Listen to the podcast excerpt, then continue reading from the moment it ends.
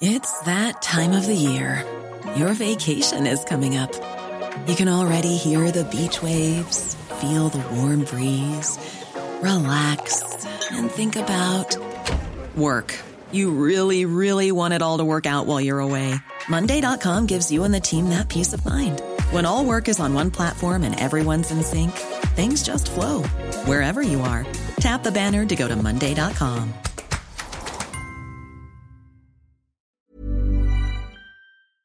The Premier League All Access podcast is proud to be brought to you by Ladbrokes. Stay ahead of all the big games in the best league in the world, the Premier League. With the latest odds, form guides, expert opinions, and more, the fans are the players at Ladbrokes. Are you in? Let's go. Play at ladbrokes.com, 18 plus begambleaware.org. T's and C's apply. This is a game day podcast from Talk Sport.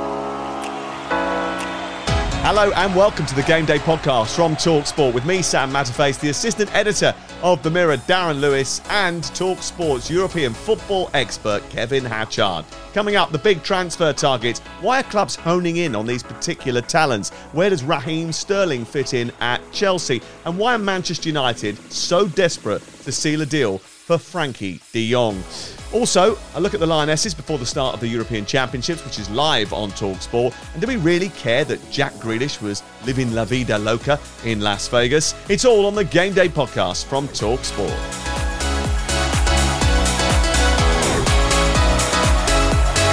This is Game Day.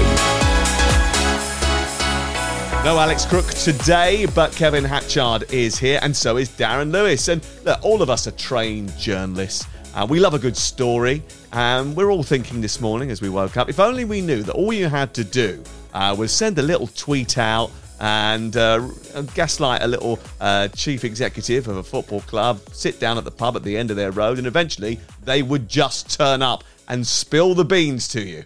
That's all you have to do, apparently. Um, uh, Richard Arnold, the Manchester United CEO, uh, was uh, uh, the victim of a planned protest outside his house.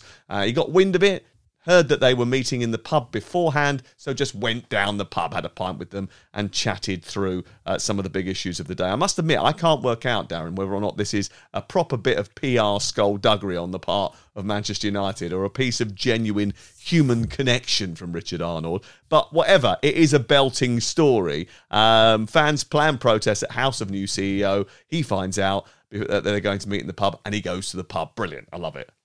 I love it too. Um, I, I think it's superb PR on his part. I think it's um, a great move to head them off at the pass, as it were. It reminded me very much of Kevin Keegan on the steps of St. James's Park talking to fans upset over the sale of Andy Cole all those years ago.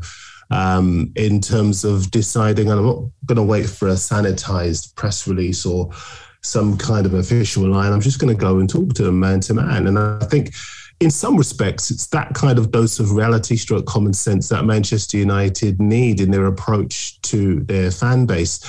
And the disappointment from the club's point of view is that it was leaked out in an attempt to embarrass Richard Arnold. I would never say, I've said this on the show before, I would never say that somebody giving us information uh, is a bad thing. No. Because our job is information. Our job is news. If somebody wants to tell us, I'd be a hypocrite to sit here and say that the fans are wrong to leak it. I think they were wrong to leak it in, a, in an attempt to embarrass Richard Arnold when all he is guilty of doing is being honest and open and trying to plot a way forward in conjunction with the fans. Yeah, I mean, what I would say is, is, is the only thing that worried me is that he said they've burned through so much cash that Manchester United can't upgrade their stadium or their training ground. He said, We've blown an enormous amount of money. You can't go to our training ground and say, Show me where that billion pounds is here. And he is right, Kevin. But he has been part of the Manchester United machine since 2007. For Christ's sakes, he's been in control of their business operations since 2013. So the idea that he's talking about burning through a billion pounds actually is partly on his watch. Yeah, that's true. Uh, but a lot of people will focus on the job that Ed Woodward did before that.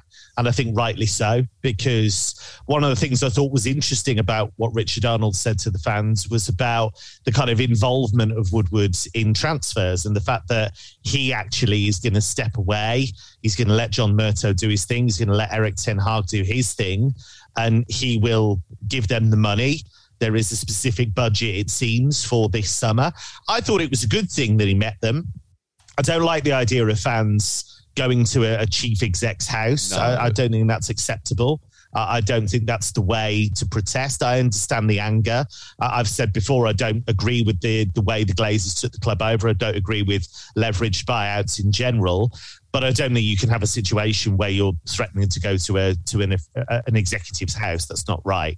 So I, I, applaud the fact that he had that contact with the fans. I thought it was a shame it was leaked.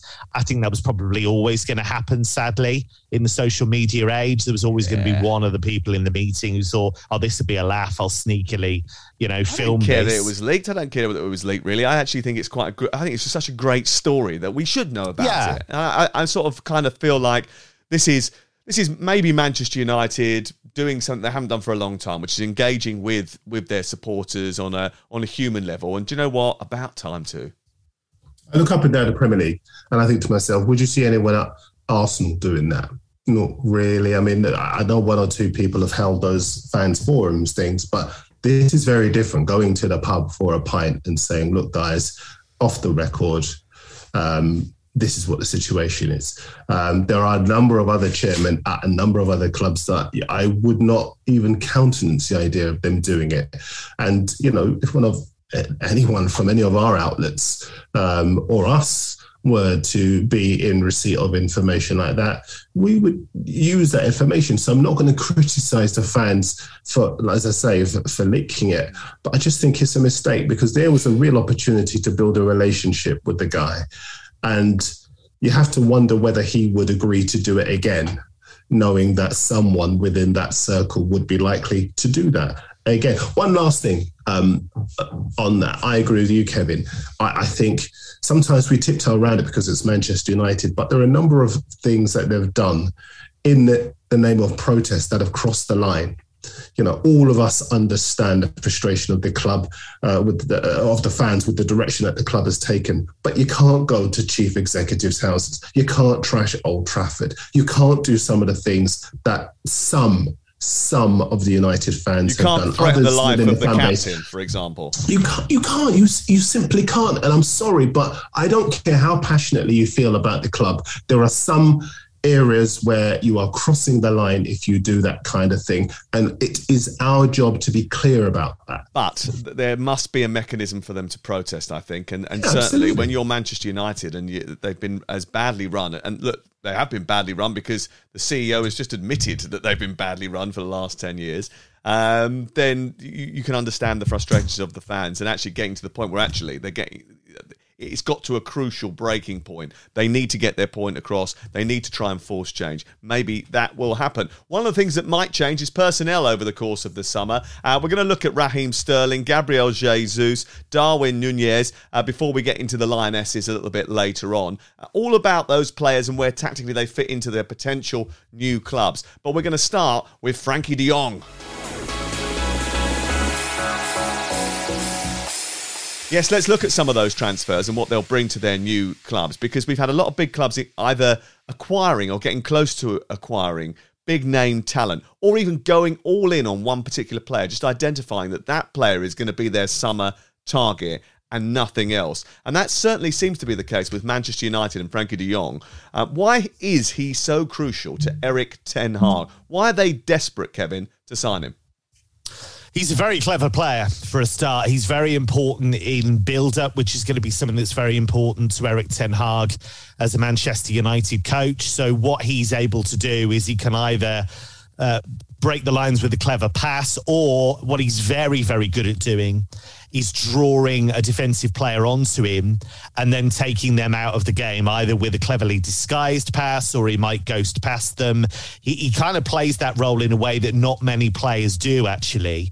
I do think he would need a ball winner in there alongside him. That's not really what he does but he's the kind of player that can genuinely dictate the tempo of a of a team and of a game. And he can structure their attacks in a way that they haven't been able to do in the season just gone. They were terrible in build up in the season just gone. And it's such an important part of the game in general. And it's a really important part of what Erik Ten Hag is going to want to do. He played a key role in that Ajax team that was so successful domestically, but also got to the semi-finals of the Champions League in 2019. And apart from an incredible comeback by Tottenham, they would have got to the final that year. So I can understand why they want him. The situation's complex because Barcelona, in an ideal world, would not sell him. Xavi is a big fan. He's a player that can be a big part of their rebuild.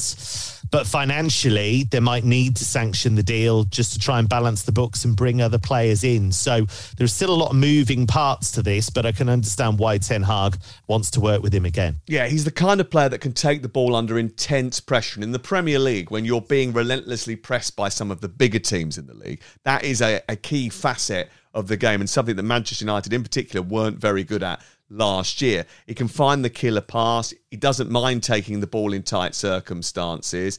And he, yeah, he looks like he'll be the keystone to the system that Erik Ten Hag wants to play. But I think Barcelona thought that he was going to be as well. And that hasn't quite worked out, despite the fact that Xavi is a fan. He hasn't had the best of times there. Um, but whether or not they get a deal down might depend more on whether or not Barcelona sanction the sale at a particular price because they are in a parlous state financially. I think it was just the other day that they agree, agreed to sell off 49.9% of their future shirt sales, pretty much. Um, I mean, that is pretty worrying. They are they are desperately in need of cash, Darren. So maybe that might be the reason that uh, oh, De Jong ends up moving on.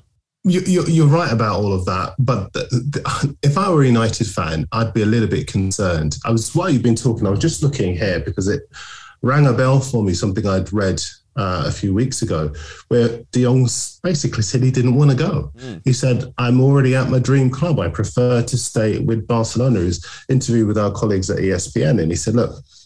Um, it's my dream club, also from a very young age. I've never regretted my choice. Now, could be old fashioned, but I think if you're looking to change the culture at a club and you want to rebuild, you need players who are committed to what you are trying to do.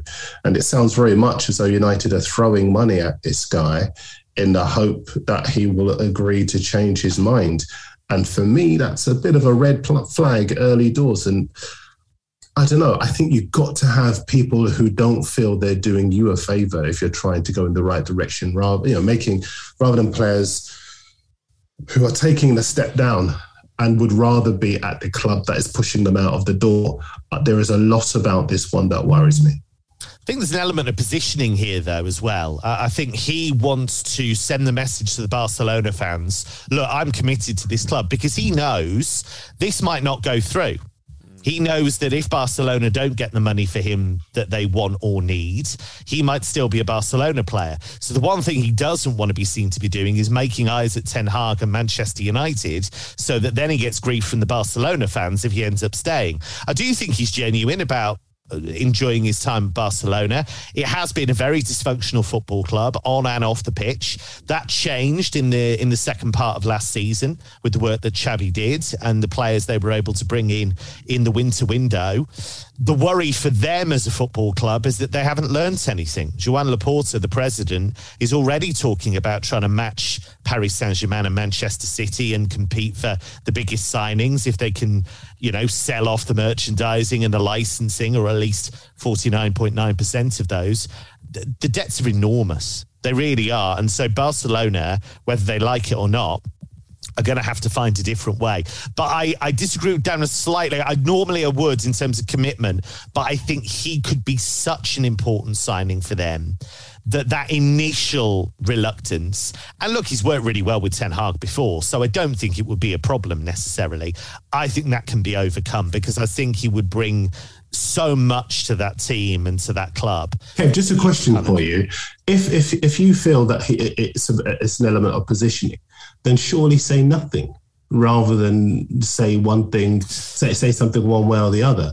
Because and and then when the deal is done, you can talk about the fact that you didn't want to leave, they pushed you out the door. But for me, I just think messaging is so important. And when you're a club like Manchester United, the size of Manchester United, you should. I remember when Jaap Stam they wanted to sign Jaap Stam. Jaap Stam wanted to come. It, it, they talk about it. I think he said himself, you know, he wasn't interested in the money. He wanted to come. He wanted to play for Ferguson. He wanted to play at Old Trafford they are such a massive club, United, that you want players who want to be at the club. They are players who say, "I'm at my dream club already. I don't want to go." I I, th- I just think it doesn't send out the right message for a club that's trying to change its culture. They are, but they're in a different position now than they were Absolutely. at the end of the 90s, the beginning of the 2000s. They're a club that actually need to rebuild and need to convince players to buy into the project. Absolutely, and, and that is something that maybe Erik Ten Hag can do with Frankie de Jong. It's getting a little bit more difficult with some of the Dutch players, though, isn't it? Because Jurrien Timber, for example, was expected to be another one of those who would sign for Erik Ten Hag, but he's been convinced out of it by Louis van Gaal, who systematically seems to be going around and telling everybody who's anyone in Dutch football, don't do it. They're a basket case of a club. Well, this is a really interesting thing as well because I think this is going to really inform what happens in the transfer market we have a really odd situation in that we have a World Cup halfway through the season. And so players are thinking, right, if I go there and don't play in the opening three months of the season, I'm not going to play for my national team. If Jurrien Timber goes to Old Trafford and plays four, five Premier League games, Van Gaal will just go, well, you're a good player, but you're not playing. So I, I can't put you in my team. Whereas if he stays at Ajax, plays regularly, plays well, he's got much better team, uh, much better chance of being in that team come the first game of the World Cup for them. So could that mean that January ends up being almost a bigger transfer window than usual because people will wait till after the World Cup before making those moves? I think so. I think we'll get that that flurry of deals afterwards because we always get somebody does well in in, in a World Cup and they yeah. get a big move that they wouldn't normally have got, and I think that will be accelerated to some extent. Okay, let's also. I think as far as Ten Hag is concerned. I, I know he's done fine things at Ajax, and I, I know you'll be able to uh, expand on that, Kevin. But I, I kind of think United and Van der Beek, are, uh, the jury's out for the first six months of the season. I wonder if players are looking to see whether they are going in the right direction before they go. Whereas everyone knows what you get from a Liverpool, from a City, Chelsea obviously being champions of Europe, Spurs are going in the right direction under Conte, but you don't quite know whether Ten Hag and United are going to be a good fit. So outside of the Dutch players who know what he can bring, other players are not quite so sure, and that's why uh, big players aren't even considering uh, the biggest players aren't considering United as an option right now. Yeah, and you've got Van Gaal whispering in every Dutch player's ear, "Don't do it, don't do it." Actually, he's not he's, whispering. He's only saying what the fans are saying. Not, you know, not, the fans are basically saying that they're, they're a mess. They're, yeah. You know, so I don't think it's bad blood or a grudge. Well, I think, I think he's saying they've been so focused on money, which has been the case. You talk about Richard Arnold, that that they've not focused on the team. So players are going there. De Jong, uh, sorry, Van der Beek played 175 games, I think it was for for Ajax. Yeah. He went to United. He didn't kick a ball in anger. He clearly did once or twice, but you know he was a fringe player. Now he's at Everton, so I can see why Van Gaal saying, I want players who are playing regular first team football to go to Qatar. Yeah, I, I, made a mistake there. I said he was whispering in everybody's ear. He's not. He's picked up a megaphone and shouting it at everyone. Whatever you do, don't go to Manchester United. Um, um, Fabio Vieira has signed on the dotted line at Arsenal. What is he going to bring to their midfield? Who is he? He's 22 years of age. He was at Porto last season. He was the European Under 21 Championship Player of the Tournament a couple of years ago. And he was essentially the most creative player in Portugal, Kevin, uh, producing more assists and expected assists per game than any other player in the division. He's really good fun. He's a proper entertainer. Uh, and I think he's uh, going to be a breath of fresh air. I think he's somebody who fits into that that growing group of Arsenal players who are so technically gifted, who make things happen, I think he'll slot in really nicely to that three behind the, the front man. I think he'll be good cover and competition for Ødegaard because they didn't really have anyone like him. So when he wasn't in the team, that made a bit of a difference. He's somebody that showed up in the big games in Portugal last season. He was a big part of Porto uh, grabbing back that Primeira Liga title as you say, he's done well at youth level for Portugal. He's done well at youth level at club competition as well. Played ever so well in the youth league for Porto before he made that senior breakthrough. I know people will look at it and say, well, he hasn't played a huge amount of senior football, but what he has played has been very impressive. Yeah, and Darren, they do need someone who is a little bit more creative in that midfield because a lot rested on the shoulders of Martin Ødegaard last season. Um, Gabriel Jesus is another one that they are looking at. Um, how do they transform those issues in front of goal? Because he's not a prolific goal scorer, is he? But is the problem actually that Arsenal haven't created enough chances, or is it that they haven't converted them? I, I sort of think it's between the two, isn't it? Yeah, it is a bit between the two. It's interesting actually because clearly we know the market they're shopping in. And if they do well next season, it will quite literally be like watching Brazil. Because if you look through the side, there are so many of Jesus's compatriots there it's quite ironic actually because you're right about the fact that they don't create enough and they don't convert enough. But for me, there is far too little steel in that team as well. There isn't really the platform to build on uh, because you know you can win games one 0 you know as long as you're keeping the back door shut. But Arsenal really don't know how to do that on a regular basis. Um, against the smaller teams, they can. Against the, the bigger teams, people will point to victory over a Chelsea side that were basically marking time to the end of the season and a Man United side that were opening the door to everyone last season. So I don't really consider those wins. Um, but I, I, think that Vieira is a wonderful player, a really good player for the future. I know they're trying to sign the left centre half as well. Kevin, you may know about a bit more about him.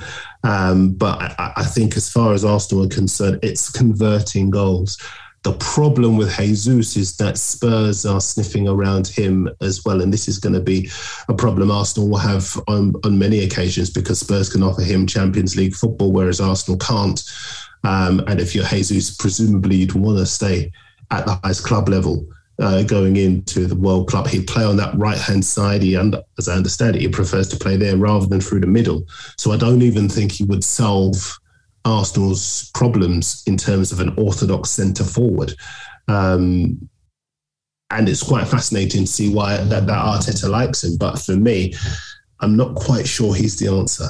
Well, I'm, I'm, not talking in terms of scoring goals. His goal record's fine. I'm talking about in terms of the what bigger picture of problems that they have. He's um, obviously got a relationship with Mikel Arteta from when Arteta was the assistant at Manchester City, and maybe that might be the thing that that sort of takes it over the edge and maybe gives uh, Arteta the advantage over Antonio Conte. But and, and also the fact that with Harry Kane, Kulusevski, uh, and Son in the team, you know, you're asking where does Jesus fit in? Uh, but uh, it looks as if he's going to be on the move to one of those two North London clubs. Um, why do Chelsea want Raheem Sterling? And is he going to be a better fit for them than Lukaku? Because it seems now, Kevin, that there's growing confidence around Chelsea that he is going to be their big name summer signing, with Raheem Sterling reportedly out on England duty, talking to Chelsea players, asking them what life is like under Thomas Tuchel. Yeah, I think this is really interesting because I think he's a, top class player. I think he's proven that with Manchester City year upon year. You can't stay in a Pep Guardiola squad for as long as he has and play as many games as he has if you're no good. And we know what he did for England at the European Championship. Oh, it was great that he thrived in that way. Going back to when he was at Liverpool, I've been a massive fan of his. I love how intelligent he is with his running. I like the fact that yes, people will point to some of the incredible misses he's had in front of goal. What I love about him is that he gets up and he goes again, and then he'll keep trying to find those positions to score goals. He's incredibly intelligent. And I think he would suit Thomas Tuchel actually in the way that he plays because he, he can play across that uh, attacking line. I think the City thing is interesting because in the really key games last season, he wasn't picked in the starting 11. Yeah. And I think that does happen to all City players at some stage. Bernardo Silva was out and then he was in. Ilkay Gundogan was in, then he was out, and then he was back in for that Aston Villa game in the end uh, and made such a difference. But I can understand why he would want to move on. He's a London boy, we know that. So this move does probably make a lot of sense. Yeah, and also there is increased competition, and we'll get to Julian Alvarez as well a little bit later on because he's part of that and Erling Haaland, meaning that it's a little bit clogged in that front battalion for Manchester City. And he wants to play regularly because, again, he wants to play at the World Cup for England, needs to be playing every single week. He isn't a goal scorer of the like of Haaland or of uh, uh, Mo Salah. But 131 goals in 339 appearances for Manchester City, where he hasn't often played through the middle, Darren, is not a bad return. And they don't need him to drop a link. They, have got Mount, they've got Havertz for that. Do you think this works for Chelsea? This, this with Lukaku now seemingly on his way back to, to Inter? Yeah, I think he does. Um, he arrives as a winner for Premier League titles.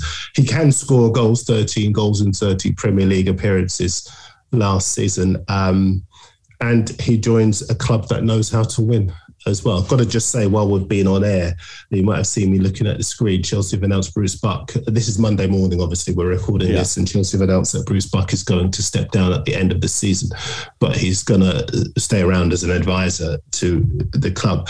Um, but, you know, as a club, we all know that Chelsea know how to build a team to win silverware. But Darren, so, even though they're announcing things like that, it does feel as if they're a little bit behind the curve in terms of transfer negotiations. Yes. And you do wonder, with all that going on behind the scenes, who's actually doing all that? Well, the interesting thing was I was at the final game, uh, the Premier League game of this season, um, against Watford. And um, Thomas Tuchel said that he was asked if he was going to go on holiday. Now he said, no holiday for me, no sun lounger. Um, I've got a list of targets we're waiting for. Uh, the takeover to be completed, and then we press the button on the targets that we have. And he'd drawn up that list of targets already. So he, he appears to have a clear idea of what he wants to do and how he wants to do it. He talked about having spoken to Todd Boehly, the new owner, and about Boehly being on board with what he wants to do. And we understand since then that he's been given the green light to reshape the club in his own image. The only thing that I do that does fascinate me about the pursuit of Raheem Sterling is that Chelsea have players in the wide positions already. Uh, Ziyech, Pulisic, Hudson-Odoi, um, Werner. The only thing set against that is that um, none of them have delivered.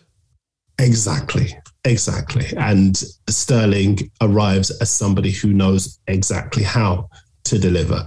And I would imagine he, he would arrive with a point to prove, given that he's into the last 12 months of his contract at City and there hasn't been any desperation.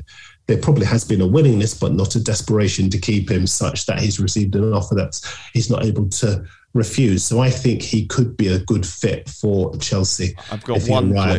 As a man with a mission. I've got one plea to Raheem Sterling if you're listening, if you arrive at Chelsea and they say to you, You are here as our new frontline striker, please take the number nine shirt.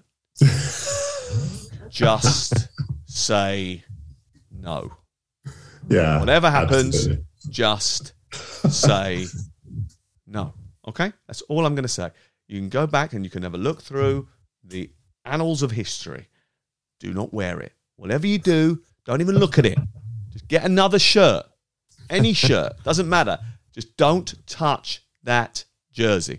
Um, uh, one striker who uh, we might see more of last uh, next season is Julian Alvarez. And Kevin, you've been watching him.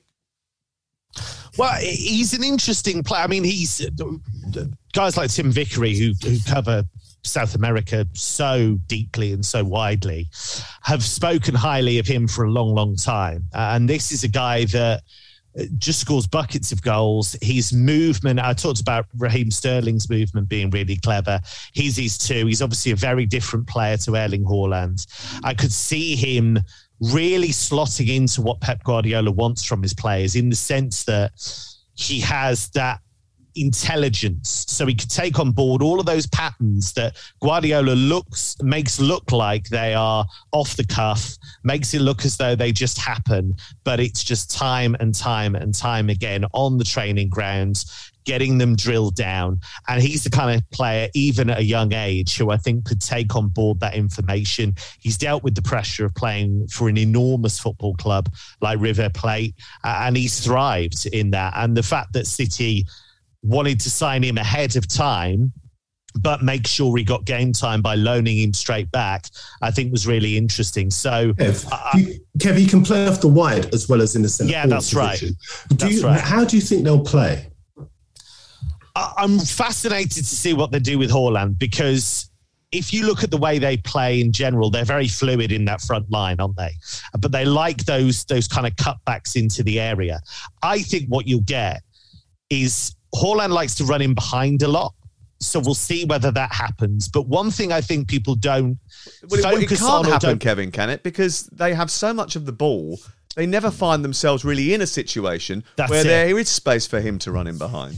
That's it. But what what I was going to say is that I think one of the facets of his game that people don't focus on so much, what they see on highlight reels and in games, is him running onto the ball in the channels or running through and in behind. And he's so powerful and he's so quick that he's devastating in those areas. But what he's also excellent at is movement in the penalty area. Okay. And he's the kind of guy that, with all of that domination City have and all of the balls that come into the penalty area, he can make that near post run. He can pull off the defender. He can find those pockets of space you need. And what he can do that some other players haven't been able to do for City on a regular basis is find the finish he needs. He's a brilliant finisher. So I think a guy like Alvarez could play in those wide areas. And I think Haaland will pick up the pieces in the penalty area. And that's what they don't have. And against the better teams, in transition when City aren't dominating in the way that they normally do, that's when Haaland can come alive as well. Okay, I mean, you, it's interesting you mentioned that sort of. I always say that sort of FIFA, FIFA 99 goal, which is you get hold of the ball, you run to the byline, and then cut it back, and there's always someone there waiting to tap it in. That is the, the typical Manchester City goal, isn't Yeah. it? They're, they, they're great at doing that, and he's going to add to that because he can pull off a defender, find that space, and then he we know he can finish. Um, but how do you get? This is what fascinates me. Obviously, we're seeing Jesus and Sterling likely to leave, but how do you get um, Jack Grealish, Phil Foden, Kevin De Bruyne, Bernardo Silva, Julian Alvarez, Erling Haaland, all into the same team. It's impossible, isn't it? There's going to be a heavy degree of rotation. Are the new signings going to be happy with that? I think, and I think I said this right at the end of the season, that what we're seeing in the Premier League is a bit of an arms race because I don't think we're talking about teams anymore. I think we're talking about squads. Yeah. I know, for example, at Spurs, Antonio Conte is building a, a, a- a- a squad where obviously Kane and Son apart, there nobody can be uh, guaranteed a first team place. Everybody in every game is working for their slot. Now, clearly, he will have a clear idea about the, who the, he feels the best players are in any given 11. But I, I think it's very similar at Liverpool and, and at City. I think that although they both have a a plethora of options, nobody can take their place for granted. And that's as it should be because they've got so much quality in both squads. But I think City have looked across the road at Liverpool and seen that they're tearing up their squad and they're going to go again. And they're trying to do the same thing. They've brought the average age down. They're not worried about losing experience because they've brought in quality. And I, I just, I just think the whole process is fascinating to watch. The physical demands now on squads. We we talk about how many games there are. There's been such a long season, and then we went, ah, here we go. Here's four Nations League game for you at the end of the season.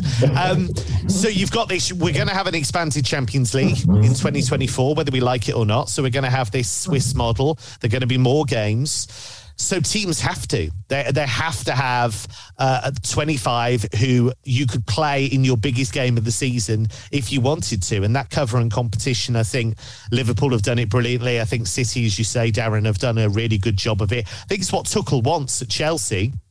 He wants to, he's always been a guy that mixes and matches. He's always thought really deeply about the opposition. And he'll make five, six changes if he thinks it suits him and suits the team. So what he wants is not a set starting 11. I think that's gone. I think that idea now of, oh, well, he doesn't know what his best 11 is. Good because it means he's got lots of players who are competing yeah. for places. And I, I, mean, I know I mentioned it already, but Bernardo Silva, I think, is a great example at Manchester City. It wasn't that long ago we were talking about him wanting to go to Atletico Madrid because he wasn't playing, but he knuckled down and he became a really important part of that team. And Mahrez has done the same. He's been in and out. So I think that's the way the top clubs are operating now.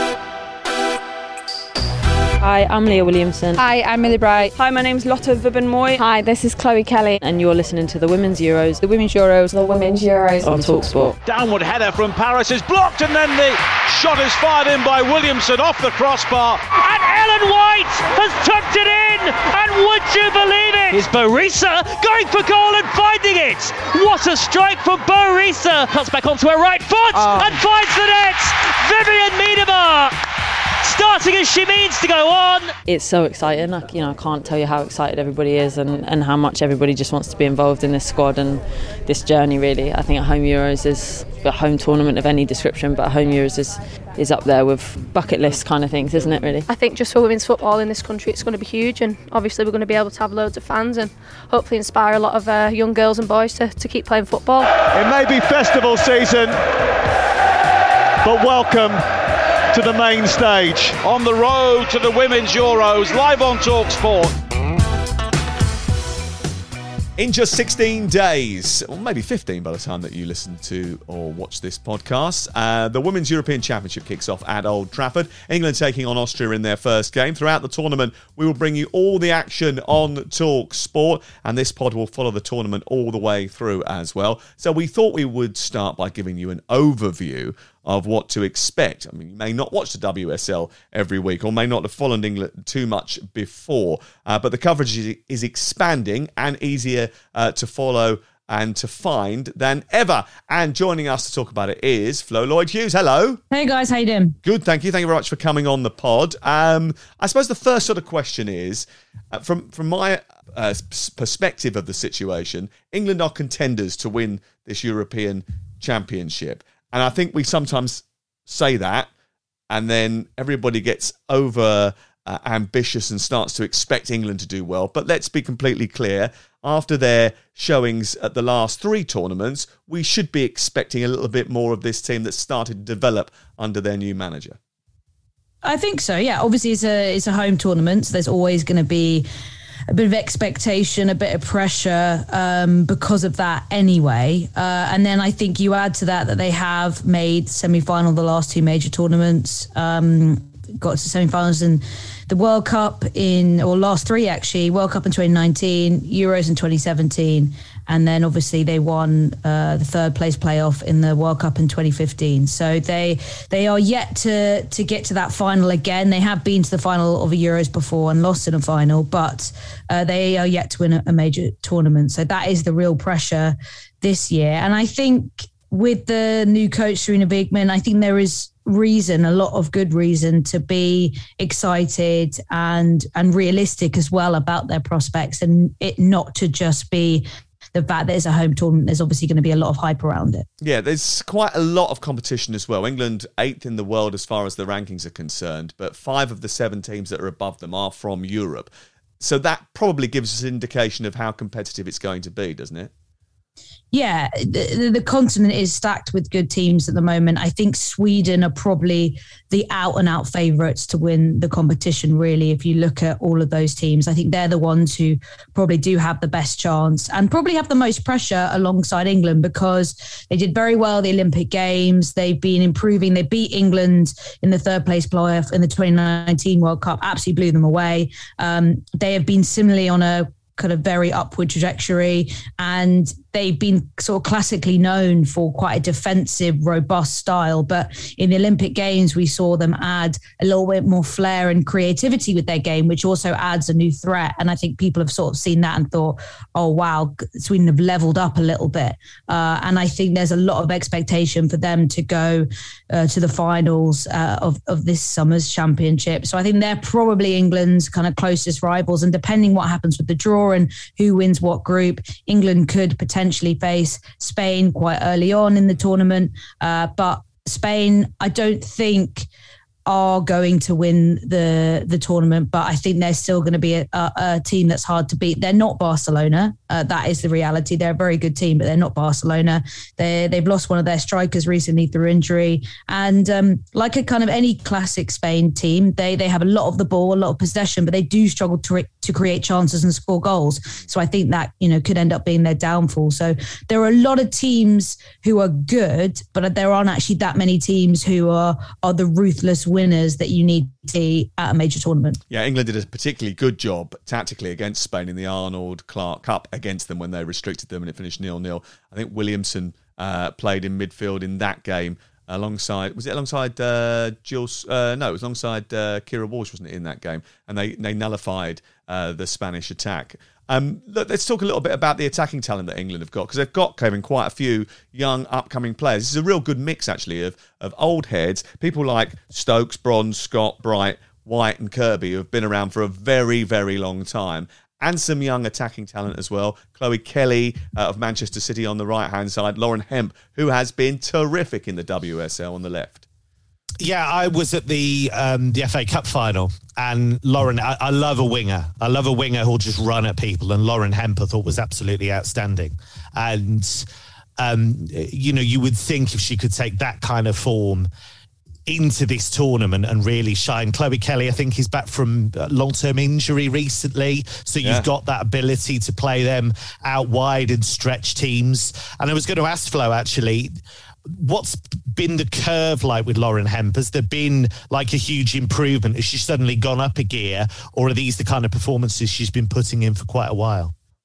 I think she she's for the last couple of years she's been playing at a very good level. I mean, she's won the the PFA Young Player of the uh, Year award like three or four times in a row. It's ridiculous. Um, I, I, don't know when you kind of graduate after you've won it a few times. I feel like you shouldn't be eligible for that award anymore, no matter your age, because it seems a bit silly now that uh, no one else gets a chance really for that one.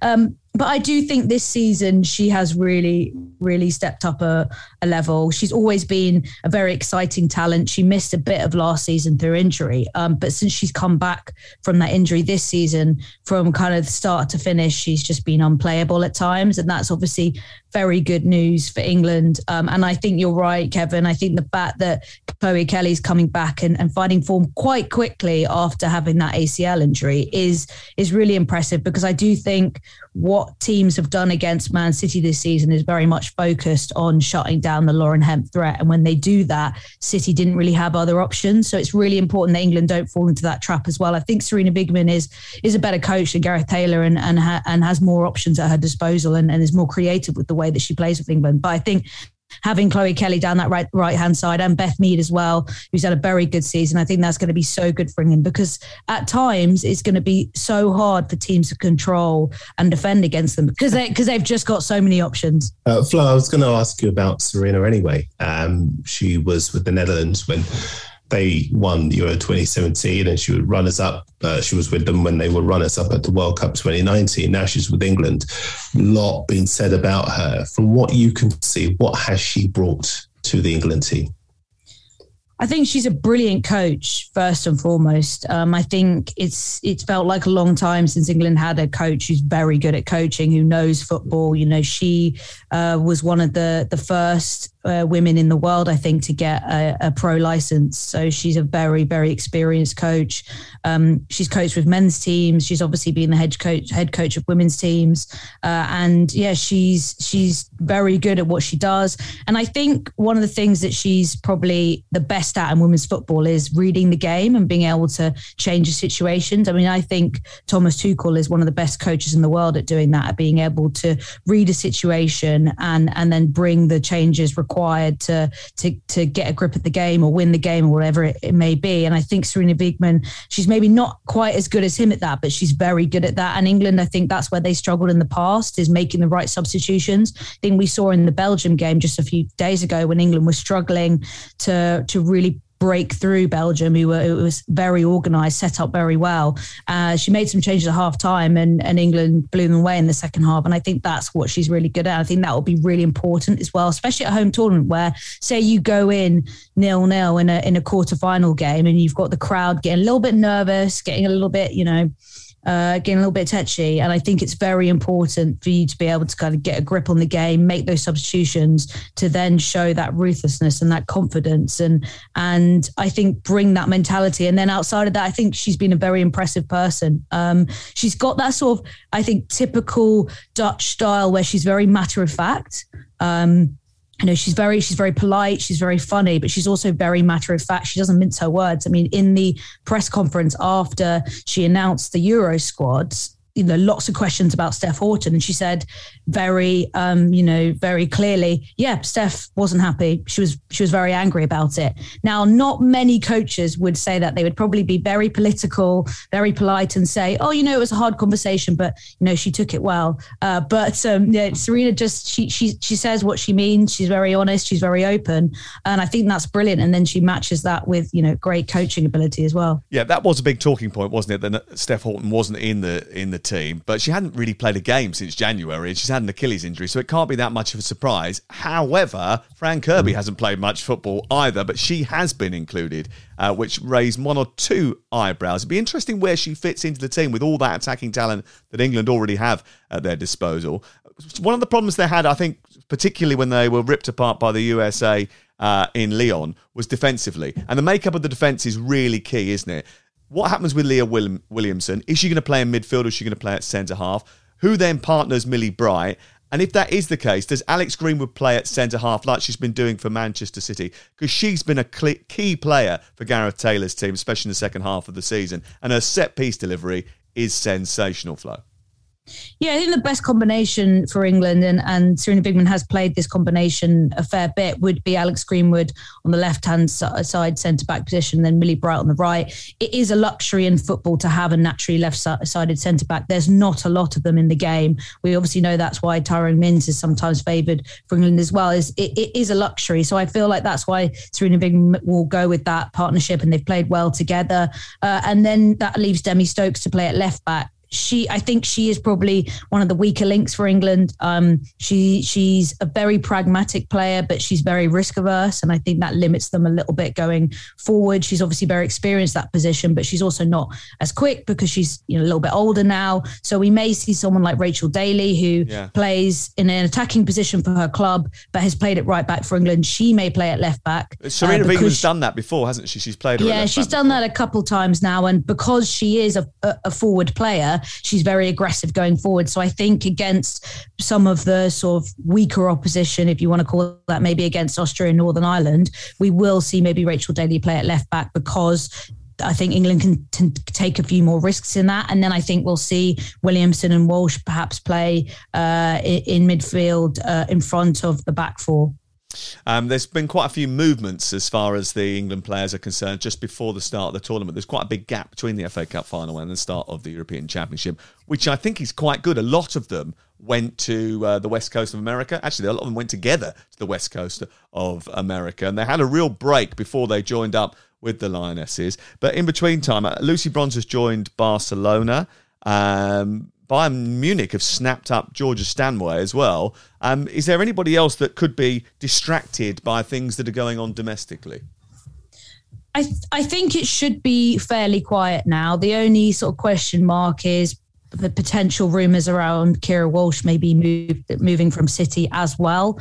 Um, I think she's been linked to uh, a move to Real Madrid potentially, where Caroline Weir is also uh, potentially heading. So I think she's probably the only one in the England camp at the moment who has a real question mark over her future. I think everyone else seems fairly settled, um, and I people weren't sure whether Lucy Bronze was going to announce her next move before the tournament or after the tournament. So that's sort of out the way.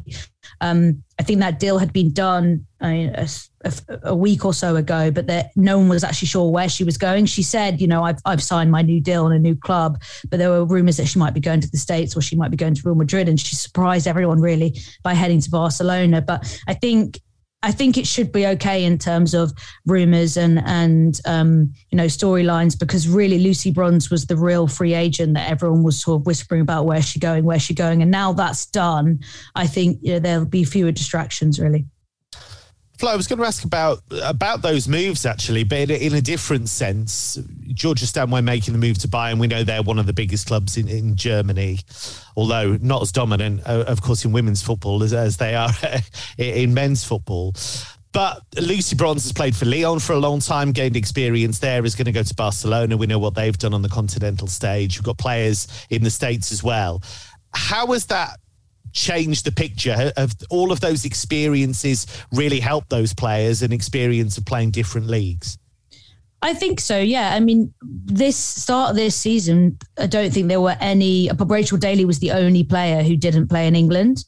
Um, previously, you had uh, Nikita Parris in Lyon. Alex Greenwood spent some time in Lyon. Obviously, Lucy Bronze was in Lyon. Toni Duggan spent some time in the in the Spanish leagues. Izzy Christian was in Lyon. Duggan and Christian aren't involved in England at the moment, uh, and maybe you know who knows if they will get manage to find their way back into the squad. But I do think it certainly helped them. Um, I think, especially with someone like Rachel Daly, because I mean, who knows where she would be playing positionally if she didn't play uh, for the Houston Dash in the States, and she's their record goal scorer. Um, and you know, she's such an important part of their team. They absolutely love her over there. I think it's given her massive confidence playing over there, and I'm sure she's had lots. I mean, she's done loan spells over here, but I'm sure she's had lots of offers to come back over here permanently. But she absolutely loves playing in the US League. So I think it is really important. I think Georgia Stanway, I think, will really thrive playing in a, in a different league. I think it is hard, obviously, for someone like her when you've spent your whole career playing in England and also such a long part of that. I think she made her debut for City when she was like 15 or 16. So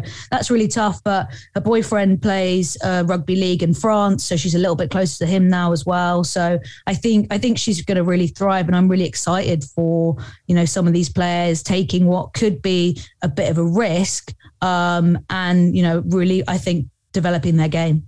What's happened to Nikita Parris? It's a great question. Um, I mean, I thought she was one of the players who was potentially really at risk of dropping out of the England squad. It's not been a good season for her. Uh, I think she's potentially a bit lucky that when she has played under Sarina Wiegman, she's actually played quite well in the sort of short burst that we've seen from her. She does offer something a little bit different on the right hand side, and I think she she has impressed under Sarina Wiegman. But when it comes to Arsenal, I don't think she's really found her place in that team. Uh, I think she, you know she struggled to find form. She struggled to get consistent game time. She did score a few goals in their Champions League qualifying games, uh, but yeah, it's not been a great season for her. I think there are quite a few England players, I think, who are in that sort of awkward age where if you were someone who built your game on pace. And I think Lucy Bronze is someone like this as well. If you're someone who built your game on pace and a bit of physicality and, and aggressiveness, when you reach that kind of like late 20s, early 30s point in your career, it's really hard to find what you do because you don't have that edge anymore. And I think I think Lucy Bronze is in that place. I think Demi Stokes is in that place a little bit. I think Nikita Parris is in that place a little bit. I think you're sort of in limbo because you're trying to work out how you can still beat players and how you can still take on players. And I think this this Euros is going to be really interesting for some of those sorts of players because in the World Cup we saw them thrive at like their actual sort of age peak as a footballer. Yeah. And now a few years on, it's like, right, what do I do? How do I play? How do I adapt? And I think in some of these games we've seen from Lucy Bronze in England shirt recently, she's been taking a lot of risks. And I think it's kind of a bit of a sort of a reality check of like where am I now in relation to some of the other best players around the world. At least we won't be having the debate about where Lucy Bronze plays this uh, major tournament. Uh, is she gonna? Is Phil Neville going to play her in midfield, which was uh, very much the dominant conversation ahead of 2019, and it won't be as hot as it was in Lyon in the latter stages of the uh, World Cup three years ago. Um, but the, all the commentaries are live on Talk Sport. Uh, England and Northern Ireland games, every single one of them, plus the semi-finals and the finals, are all on Talk Sport. Flo is part of our team, and we're very excited about it, aren't we, aren't we, Flo? So um, we look uh, we look forward to uh, bringing you that live on Talksport. Cheers, Flo. Cheers, guys. Cheers, Flo. It's that time of the year. Your vacation is coming up. You can already hear the beach waves, feel the warm breeze, relax, and think about work. You really, really want it all to work out while you're away. Monday.com gives you and the team that peace of mind. When all work is on one platform and everyone's in sync, things just flow wherever you are. Tap the banner to go to Monday.com. One size fits all seemed like a good idea for clothes. Nice dress. Uh, it's a it's a t-shirt. Until you tried it on. Same goes for your healthcare. That's why United Healthcare offers a variety of flexible, budget-friendly coverage for medical, vision, dental, and more. So whether you're between jobs, coming off a parent's plan, or even missed open enrollment, you can find the plan that fits you best. Find out more about United Healthcare coverage at uh1.com. That's uh1.com. The Premier League All Access podcast is proud to be brought to you by Ladbrokes. There's a lot more to those 90 minutes than what goes down on the pitch. With the latest odds, form guides, and expert opinions, you'll know the score with Ladbrokes. Odds update on Talk Sport with Ladbrokes. Are you in? Let's go. Play at ladbrokes.com, 18 plus, begambleaware.org. T's and C's apply. Okay, Eddie Nketiah has been given the iconic Thierry Henry number 14 shirt, Darren. Uh, 23 goals in 92 appearances. His chances have been few and far between, to be fair. He's 23. Maybe he should be further along now, but uh, Thierry Henry's number? Good idea, bad idea? What do you reckon? I know I, am obsessed with numbers. I know I, uh, Raheem don't wear the nine. I'm not entirely no, listen, sure. I, I, think you're right to be obsessed. Um, I, I took a lot, as you know, but I think with this one, it's very simple. I think he is absolutely crazy. yes, I agree with you. I mean, why would you do it? You're you're piling pressure on yourself, right, Kev? Yeah, I think that's right. Uh, I think. I mean, in in one way, it shows bravado and it shows confidence, and if it works out, then great. But you're never going to hit that level. Eddie Nketiah, bless him, is never going to be Thierry Henry. So I, I do think it's unnecessary pressure to be honest. And I wonder where that's really come from. I mean, Edu's uh, got a picture of him sort of handing it over, and it's all like big, smiley, and wonderful. And you're like, yeah, but guys, the, the, the poor kid has only just you only just about signed him on a new contract. You didn't give him any game time until the end of last season when you had nobody else. So, like, you know, are we sure this is the right sort of thing to do after maybe next year when he scored 20 goals?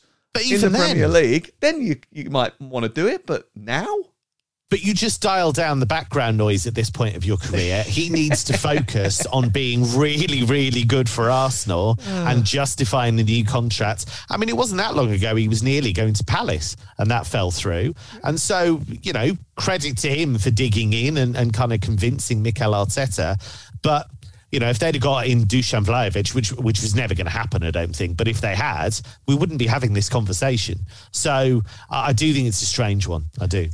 I looked at the news around that, and it rem- I looked at it in the same way that I looked at that video footage of the guy on the plane who was trying to antagonize Mike Tyson. Yeah, and you know you're thinking, what are you doing? You know, I kind of looked at it in the same way. I think there's nothing for me to add. I think we make perfect sense. I'm going to be quiet now. Um, West Ham signed centre back uh, Nayef Aguerd from Rennes. He's already said his goodbyes. He's going to cost around 30 million quid. Is that a position, Darren, that West Ham need to strengthen?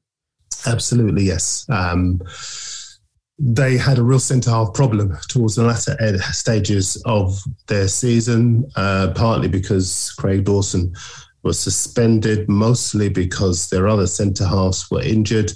Uh, David Moyes likes to build from the back. He's also in for David Raum at Hoffenheim, uh, really good young uh, left fullback who um, has one of the highest assist makers in the Bundesliga last season. Um, sorry for stepping on your toes with this, uh, Kevin, because I know no, no, this is a perfect précis of David Raum. um, but I, I, think he adds considerably more than both Arthur Masuaku, who is decent but not quite good enough, and uh, Aaron Cresswell, who was sent off twice in the Europa League campaign.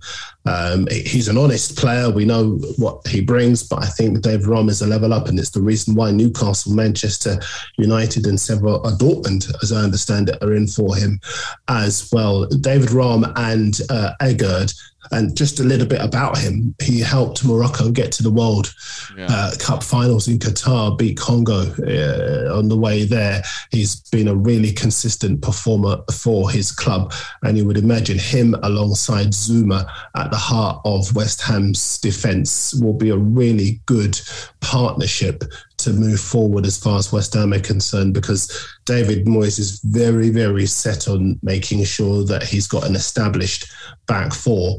Um, and as I say, there are injury concerns around the other players. Craig Dawson, nothing wrong with him, good on his pro, but I think Aguerd is a level up. Yep. Uh, Steve Cooper's about to sign a new contract at Nottingham Forest. That's an important development. So is the fact that they're probably going to get uh, Dean Henderson in the door as the goalkeeper. And Brennan Johnson looks like he's going to sign a new contract, and that will be massive for them. Yeah, he's been hugely exciting for them, not just in the championship. I was really impressed with him for Wales mm. in the recent internationals. I thought he looked ex- great finisher. Um, the way he took a couple of his goals, superb. I think what's really interesting about Forest actually is some of the straying back to the Bundesliga, as, as I'll always try and get the conversation ah, uh, yes. to go to Teutonic matters. But um, they've been linked with a couple of Bundesliga players who were excellent, actually, for, potentially for a newly promoted team. So Moussa Niakhaté, who's a left-sided centre back, who's been really good for Mainz, quiet leader, good on the ball, physical, difficult to get past, doesn't make many mistakes. Only got a year left on his deal at Mainz. And then Taiwo Awoniyi, who is a Nigerian centre forward who's done ever so well for Union Berlin.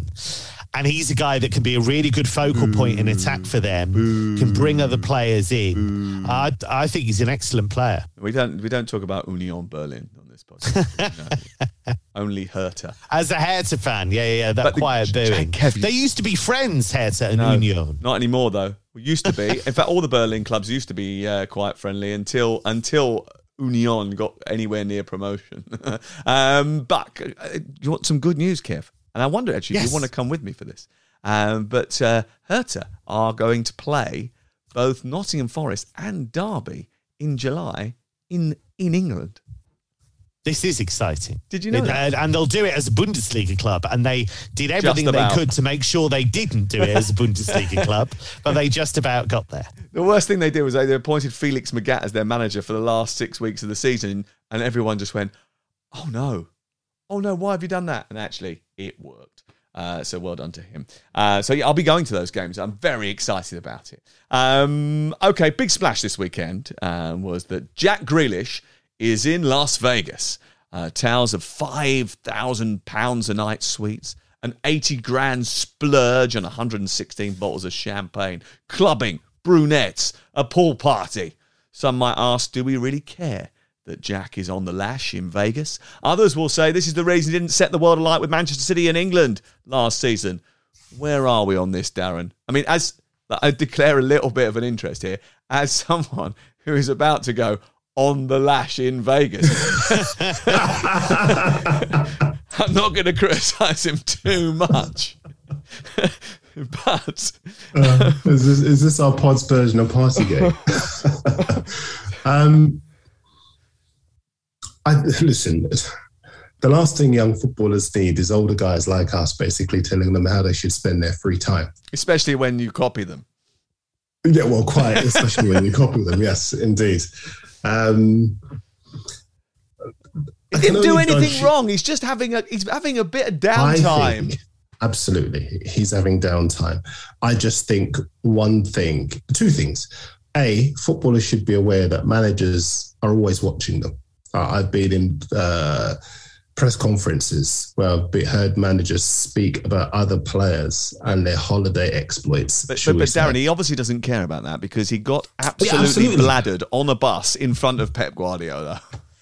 Absolutely. Um, but, you know, just like us in our jobs, we'd be quite naive to think the boss isn't watching. You know, um, Not really and we may say it's our downtime, and we may say, well, you know, and, and we'd, you'd be quite right. It's your. Da- That's why I'm quite loath to kind of wave my finger at Jack because he's a young man. He's living the dream. He's having fun. Who am I to tell him what he should and shouldn't do? I'm just saying, in the context of this, managers are always watching, always. Yeah. Yeah. That's a disturbing, uh, dist- Yeah. disturbing idea, isn't it? Well, well, I, I'll tell you very quickly, Kevin. 1984 idea. If you look at if you look at Gareth Southgate, there are one or two players who are not in his squad because he is concerned about the way that they let their hair down. It's not a secret. Um, and as I say, managers they might not be public about it. They might you know address whatever they need to in private, but they are always watching. And some managers, you know, sometimes as a player, and this doesn't just go for Premier League players; it goes for across Europe. Some players look at when, when clubs sign some players, they look at what they are like. Yeah, of course. In the dressing room, on the pitch, away from the dressing room, in their downtime. They look at all of that bigger picture. And that's all I'm saying. The rest is up to him. So the story goes when Thomas Tuchel first arrived in Paris, one of the first things he did was he rung up the managers of all of the local nightclubs and restaurants to find out who was going in there and trying to strike up a relationship with them and find out who was clubbing and when, which is a very a Thomas lot- Tuchel thing to do. There's a, quite a lot of nightclubs and restaurants in Paris. I mean, that that is some job, isn't it? I mean, He's a very thumbing through- guy. You're thumbing through a very big yellow pages there. Yeah, that, that that's the kind of lengths Tuchel will go to to uh, make sure he's in control of every situation. I have no problem with the Grealish thing. Good luck to him. If it's legal, it's fine. So I, I don't think there's a big problem. Mr. Tuchel, I, have the manager of the Pink Flamingo on the phone for you. the worst thing is, is, is a good job my boss doesn't do that sort of phoning around. Um, uh, or, or, or, or Alex Crook's boss, uh, because, uh, you know, we certainly You wouldn't have time. We You'd run out of time to make need- all those calls. I was going to say you need a few yellow pages for that. Uh, right, okay, gents, thank you very much uh, for uh, getting involved in the pod today. Um, we are. I'm not back Thursday. Because I'll be uh, trying to, uh, um, I'll try to get on the coattails of Jack Grealish actually and join that eighty thousand pound splurge on 116 bottles of champagne. If I'm completely honest, uh, I, I heard that uh, there's a few other players that are out there as well, so I'll be trying to hunt them down and get into their parties because there's no way I'm paying for it. Um, I will see. You'll be with. Um, I think you're both with um, Alex Crook, or certainly you are, Darren. No, you're not because you're partying No. as well this weekend because you're youthful and cool. You're going to Glastonbury. I am going to Glastonbury, yes. So I shall have a party of my own in a field with a lot of mud involved. So hopefully that will be a lot of fun. The weather looks okay at the moment, so But just, just to reiterate, it is Glastonbury. He isn't just going to any field and having a party with loads of mud. Uh, no, no, that that's what I'm doing the week after that. Yeah, yeah, exactly. Remember, Kevin, the bosses are always watching. Uh, right, that's it. Um, thank you very much for downloading the Game Day podcast from Talk Sport. Remember, the European Championships uh, starts on the 6th of July. Every single England game is live.